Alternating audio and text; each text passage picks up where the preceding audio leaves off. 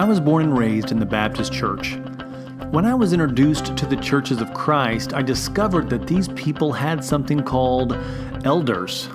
I had never really heard of such a thing. I knew what a deacon was, but elders sounded so formal. The more I learned, however, the more I grew to greatly appreciate the model. See, in my church, the preacher was the CEO, and he was given full rein to push, pull, poke, prod through whichever ministry he felt necessary to expand the footprint of the church body. And the deacons, they followed, they helped, unless the CEO became too uncontrollable. Then they could fire him and begin again, which I saw on several occasions. When I saw the elder model, I immediately thought this was a great way to govern a local body. You see, the preacher didn't have too much control, and these men, they were able to divide their time between their members' needs and other decisions that needed to be made, which freed up the preacher to do what he was really good at preaching, casting vision, inspiring, motivating, studying, praying. But then I found out that the elders were also charged with teaching and inspiring and motivating and studying and praying as well. And I thought, well, man, what a great partnership. What could possibly go wrong? But then I realized that many elders, well, they're people too, and they weren't really as concerned about the people as they were about making administrative decisions around a table. And, and some preachers, they weren't as concerned about preaching as they were about shaping the church into a particular image through decisions that they were able to make around a table. So it didn't take me long to realize that this model had its problems, especially whenever those involved were doing their best to manage and uh, lead through power and control as opposed to service and sacrifice. Now, this is why I was so intrigued when I first heard the elder referred to as a shepherd.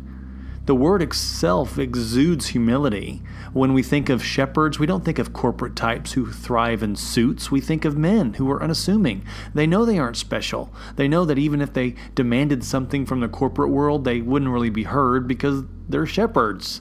If they demanded something from their sheep in their field, they wouldn't get it either. They're sheep, they can't understand them. this image is one of of those uh, one of those people who's with a flock. This idea of shepherd. It's not because uh, it's something he worked for his whole life. It's something uh, not something he campaigned for. Uh, he's a shepherd because it was something he was, something he was raised to do by the good shepherd. Now, when I think of uh, shepherd, I think of several questions. You know, how many shepherds can care for their flocks around a board table? Are you really a shepherd if you don't even have a flock? How many shepherds' flocks survive if they aren't spending time with the sheep? Now, maybe this is why Jesus says this in John chapter 10, verse 14 and 15. He says, I am the good shepherd. I know my own, and my own know me, just as the Father knows me, and I know the Father, and I lay down my life for the sheep. You see, sheep follow their shepherd not because he commands them, but because they've grown to look up to the shepherd, to trust him. Because of his consistent presence, they follow.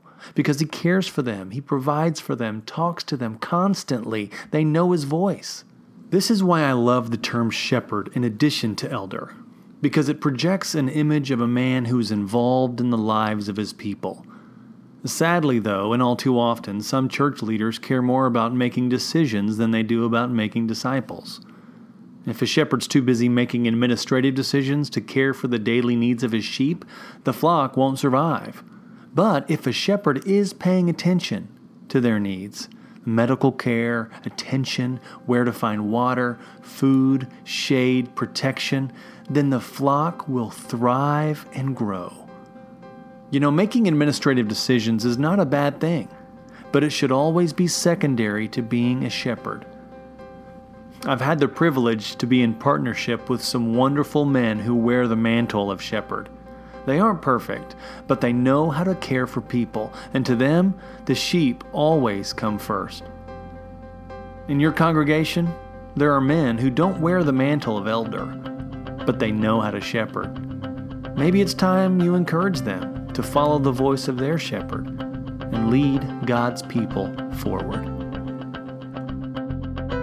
You've been listening to Grapevine Church of Christ. Subscribe to this podcast or to the Sermon Series podcast. For more information, visit our website, www.grapevinechurch.com.